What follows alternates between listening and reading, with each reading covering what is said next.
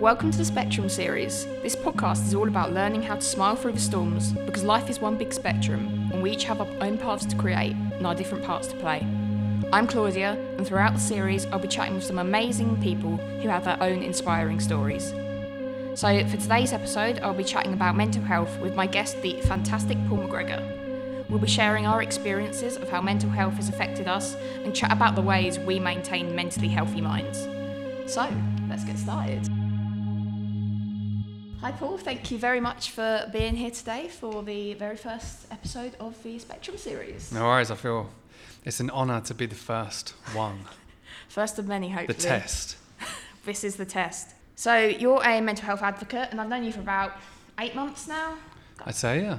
It, it was crazy because I was scrolling through Facebook and I saw this photo of you with like a bandage on your head. Ah. and I was there like, what the hell is this guy doing? So I just had to click on that video and just, what was that video about?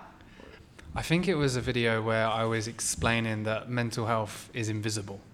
So, like, if I if you had a bandage on your head, people would know that you've got a mental health problem, but there's no physical sign of, of mental health. Yeah, yeah. I think I'd had a, a couple of beers before that video, to be. I would have had a few after, so. yeah. we then, you know, met for a coffee and just here we are now to record this episode and just chat about mental health.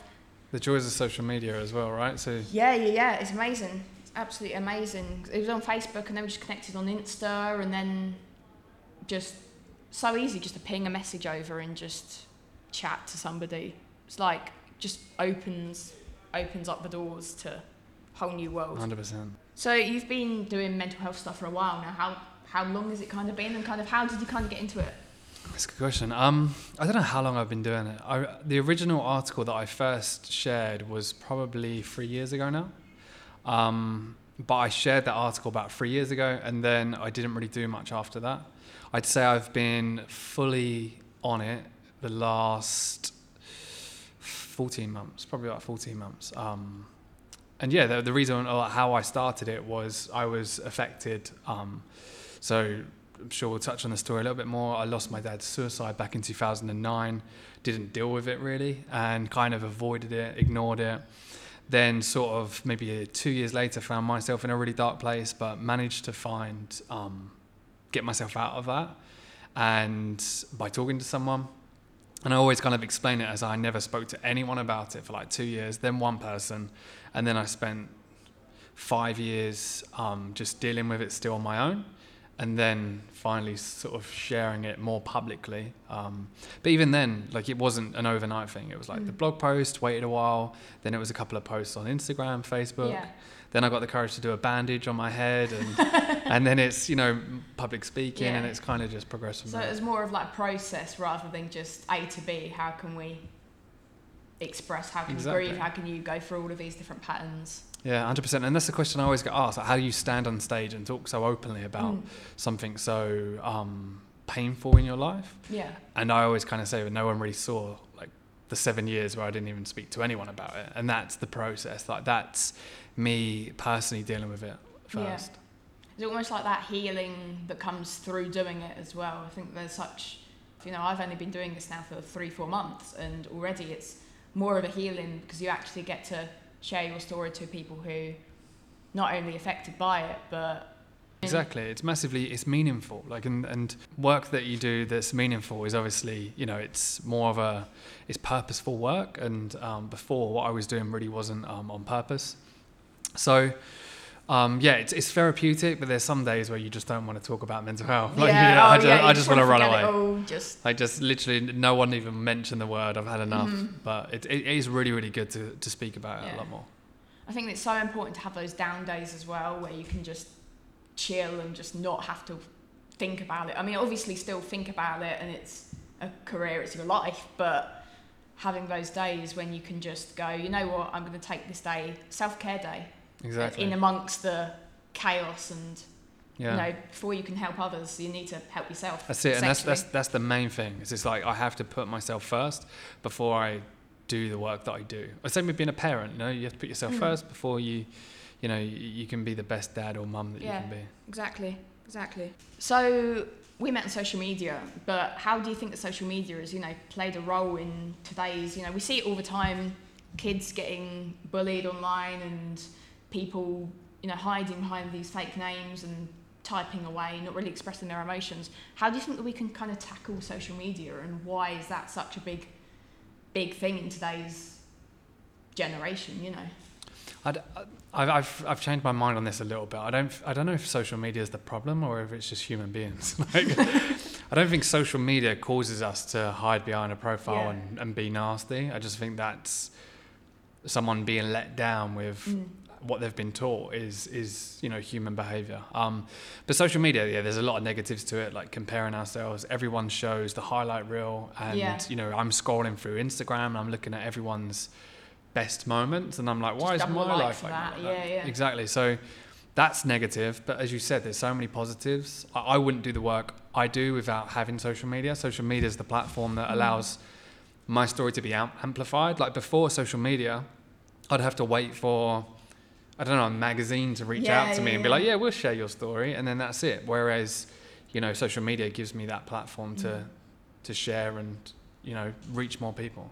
I guess for me as well, working in you know theatre and an artsy background, using social media as a means to actually communicate with people through like virtual reality and using you know filmmaking. Yeah, and I think that's that's, an, that's another benefit is the connection element of it as well. Mm. You can meet so many people on social media, and also as well the thing that I've seen, especially within the within mental health, is when you're when you're struggling with mental health, you feel like alone. You feel Yeah. like no one understands, and that's probably it was even harder when you didn't have social media. Mm. You know, now you can be struggling with you know OCD or um, like for my instance, like losing someone to suicide. You feel very alone. But in fact, now you you know there's people on social media that have a similar story, and you can relate to them, and you Yeah. can connect with them, and you don't feel as alone now with social media. Yeah. So So- there's, there's, there's so many more benefits than people, you know, document. Mm, mm. And speaking of documenting, you recently published a book, didn't you? Uh, Man Up, Man Down. Man up, man down. Yeah.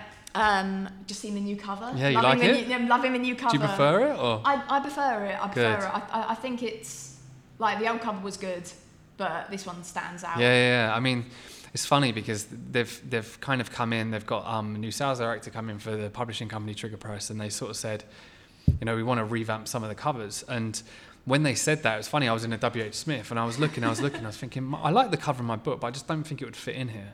And um, it's good because the cover looks quite commercial, but it's still a very sort of you know sensitive subject. But also, I'm very fussy with graphics, like.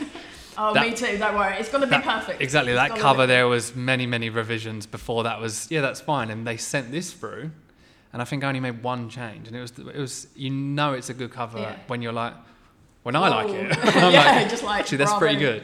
So um yeah, but yeah, it was it was a good process writing the book, and um again, kind of like you said, it's very um, therapeutic in a way, but um there was times where I just couldn't be bothered to write, Yeah. and and then when you had like a deadline set, and I missed the deadline, and it Mhm. kind of um and then putting it out there was Yeah. there was so many so many challenges along the way, but I'm glad that it's out there now. So it's actually about um, your dad's suicide, isn't it? Yeah. How, how long ago was that now? So 2009. So um, it kind of the book starts about the day that it happened, kind of um, how that impacted us, and then it reverts back to sort of me being a baby and what Yeah. everything was like growing up, and me kind of tracing back to school. And I would talk about how at school I was very sort of confident, outgoing, played football, had friends, but actually was quite insecure, Mm. and you know I an- anxious back then, but back Yeah. then I didn't know it was anxiety. Um, and then obviously progress forward into sort of dad's um, problems. And yeah, then it's kind of like a it's a story in the fact of how I dealt with it, what helped me. It's not a self-help book, but there's the lessons that I've learned, yeah, and um, other things that happen after um, dad's Yeah. suicide. And yeah, it's kind of it was hard to kind of look back um, and, and write it all and then get it out there. Like yeah. the hardest thing was getting it out there and actually thinking one are people even going to read it or like it and that was uh, it's it's never the intention to sell a lot of books but i just thought well people like it and two it's very sensitive and you know Yeah. my mum would my mum like it would she be proud of it there's a few things about her that you know um, she's never really like discussed and Mm. i remember that was my biggest fear. And I had a text from her like, read the book in one night. Didn't go to bed till like four in the morning on Oh. Kindle, and she was like, "I'm super proud of you. I'm, I'm glad. I'm, I'm happy with how you, you wrote about it." So, um, but yeah, there was there was a lot of emotions around it, but I'm glad it's out there now. You kind of talk about a lot about male suicides. Now, for me, being non-binary, you know, I don't identify with gender, but I see it all the time. Oh, if you don't identify as female, you're not allowed to show any kind of emotion, and you know, you're Mm. not. You have to hide behind, you know, Mm. this macho mentality. I think, I think we need to redefine what, not redefine masculinity, but like everyone should define it themselves. So, like how I define being a man may be different to the way someone else defines being a man. I think the key thing is is that you have that self awareness, and you understand that you don't have to conform to what like society tells you. This is how you should be a man. Absolutely. Um, like for me, there's things that like help me, which is your typical, you know, male way of dealing with things, like Football. football, yeah, drinking beer, which isn't necessarily good, but like, you know what I mean? Going to the gym, maybe just lifting Yeah. heavy weights, things like that helps me. But um, so like crying and therapy Yeah. and, you know, letting my kids, my boys know that it's okay to cry. And maybe that would be seen as, you know, weak in the older sort of generations. Um, but yeah, I think, I think masculinity, like we need to define it ourselves rather than let someone else define it for us. Mm. You know, it's, it's about redefining what we see as not just gender, but what we labels in general, how we perceive the world and how the world perceives us, and Mm. setting our own our own stamp on the world so that we. What do, what do you think of labels? Like, I think labels. You know, sometimes labels are a good thing. Like I got a diagnosis of you know autism and then OCD, um, anxiety, depression, and bulimic tendencies um, after a suicide attempt hospital about five years ago. And those labels, at first, they were such a weight lifted off because you kind of thought like there is a reason why I am like this, and I'm not just this crazy kid who you know hmm. Just goes about it gave life. you like a bit of closure in a way. Yeah, yeah. It, it kind of made. I, I always knew that I had something, but I didn't know that there was an actual label for it or there was a term for it. But I think that we go so heavily on labels now and we stereotype based on what we see and what we hear and what we, we read. Like without actually, you know, walking down the street, nobody would know that I was autistic or nobody would know Mm. that somebody has depression. You know, it isn't always visible and you don't have to you know have physical scars to see that you Yeah. you can be damaged on the insides you know you can be struggling with something without necessarily having a physical label going hey look at me I'm depressed or you know I've got OCD I guess labels give you that sense of belonging but they also allow you to almost rewrite your own label and make Mm. it kind of redefine what it means to you Yeah, not to 100%. the world Yeah, I agree. And I think um, someone asked this question the other day when I was doing a talk about vulnerability. I talk a lot about vulnerability being strength, and Yeah. they said, when does vulnerability cause us to actually maybe not push forward? Um, and my whole thing was when I let my dad's situation define me, like that was my life. Like my dad took his life. Like, I'm never going to move forward. All of that. I was in a very dark place. But like knowing that that's part of me, but it's not what defines me. yeah Is like what helps me move forward. Like, Mm. and I think that's the thing with labels as well, isn't it? I think people that allow those labels to 100% define them may always may always feel trapped. Maybe I'm being ignorant, but I feel like they might not be able to move forward. But it's like having that. This is why I'm like this. Mm. But it doesn't mean that it's going to take over my life. It's almost like that piece of chewing gum on the bottom of your shoe, which is always there, which you can't get rid of. But, Yeah, yeah, you try and get rid of it, you scrape it off, and it's still there. Yeah, it's like, yeah. you know, analogy number one, folks. so, what are some of your next steps in terms of like mental health? for you any projects lined up or? Loads. um, we're doing we're doing one. We're doing a, a short documentary. Um, we did a crowdfunder for it and raised a bit of money, and we've took some um, backing outside of that as well. The aim of the documentary is we're going to do a short version of it. Um, we're going to base it around guilt. Um, one of the emotions that like held me back for a long time, Yeah. and you know, guilt. Not only if you lose someone to suicide, but there's a guilt attached to a lot of stuff that we do, especially with mental health. Um, you know, if we're struggling with depression and we've got children, there's a lot of guilt that's attached to that. So we're going to really explore that. So that's uh, one thing that we're working on. The second thing that I'm working on is is sort of a digital platform that targets employees, and you know, also we're trying to roll it out into schools as well um, to really try and support people at work and at school with with mental health. Um, and then just continuing like the talks, the social Yeah, media yeah. content. It's just there's a lot, but I've come to also realize that this is what I want to do for as long as it takes, and Yeah. that you know it's not going to change overnight.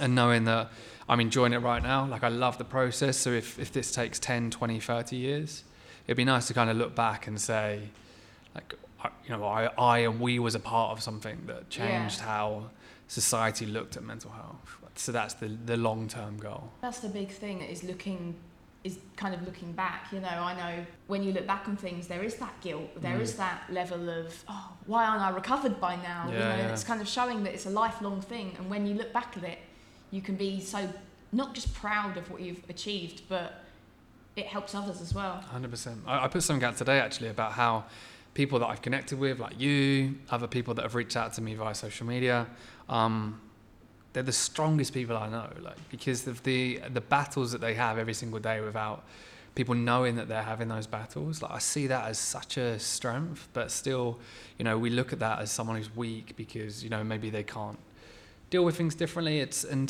I'm very very grateful and lucky that I don't have like a diagnosed mental illness or anything like that. I was affected by my dad's suicide, um, which was which was I wouldn't wish on anyone. I believe that I struggle with depression and anxiety, but you know people like you that do a lot of work and other advocates as well that have to you know battle every single day as well. And I'm not saying that I'm immune. Like I had I had a bad weekend the other weekend. is it that bandage which is fixing? yeah, exactly. It's I had, I had a bad weekend the other weekend, but um, I'm very grateful that um, I've managed to come through that and push forward. And I think everyone who, who struggles with mental health is extremely strong. And that's the thing, you know, you don't have to have a diagnosis. You know, it's, it's like families, support networks, they get affected. You know, when I went through a rough patch, my whole support network, it didn't tumble, but it kind of felt like they didn't understand how to grieve and how Mm. to deal with the repercussions of, you know, certain actions which happened, certain events which took place.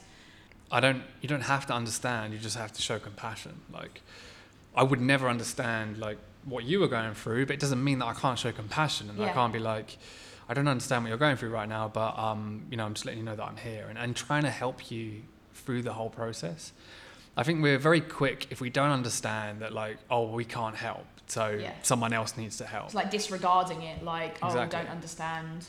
Yeah, Bye. I don't understand, so I'm I'm not qualified enough to help you. I don't feel that that's the case. It's more of I don't understand. I can show you compassion, but I'm also going to support you to get the professional help that Yeah. you need. You know, and it's I feel like I talk a lot about in my corporate talks is that it's ask, listen, signpost. A lot of people don't ask because they fear that the you know what are you going to say? Yeah. I've got to now carry that. What if I say something wrong? Will I cause more issues than there are? And then like those trigger words, you know, what's the good thing to say and what's not. Exactly, and and we, we fear that, so we don't even ask. So I just let you Yeah. struggle because I'm not qualified enough to do so. And then you know, secondly, when we do ask and we listen, I now think I need to become a therapist. So I've got to cure all of your problems, Oh, otherwise I've failed. You yeah, know. yeah. So it's more of like ask, listen, signpost, approach, have a conversation, listen, but know that I'm not the professional to help you, but I'm going to support you, and here's someone who to go and talk Yeah. to. And I just think we have to like normalize the conversations and have more Absolutely. conversations. Absolutely. And, you know, normalising it, everyone does have mental health and it doesn't matter whether it's diagnosed, undiagnosed. You know, they say it's one in four, but it is one in one. Exactly. That Everyone, you know, has down days. Everyone. A spectrum. Yeah, you know? it is the spectrum series. It's boom. no, it's it's true because I say this. I see mental health very similar to physical health. Like if I, we all have physical health. Some people are unhealthy. Some people are healthier. Some people are, can run a marathon. Some people can't. Um, and I think mental health's the same. It's like some people struggle with anxiety. Some people deal with stresses differently. Some people, you know, and we all have these different spectrums of mental health. I think as well, we all have mental health, and we need to start addressing that.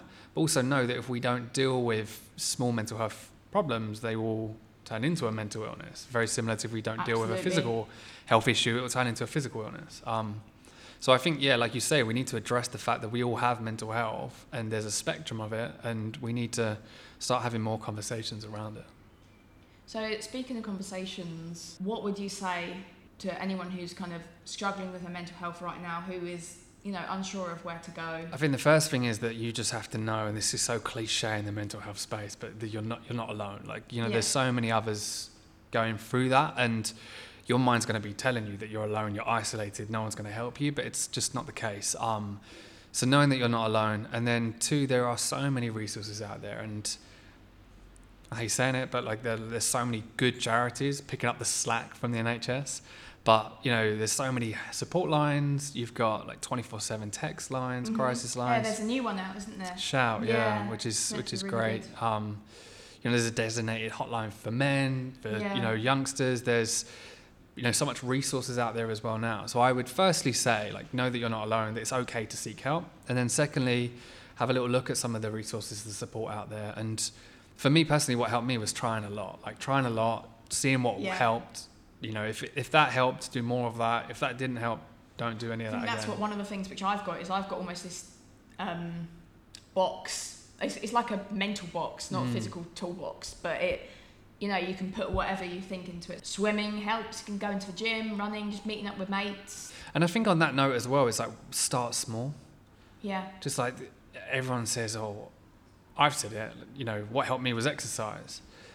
But what didn't help me back then was committing to going on a five mile run when I was struggling to get out of bed. Your mind's like, you're a failure, you didn't go for a run. And then you just get lower and lower and lower.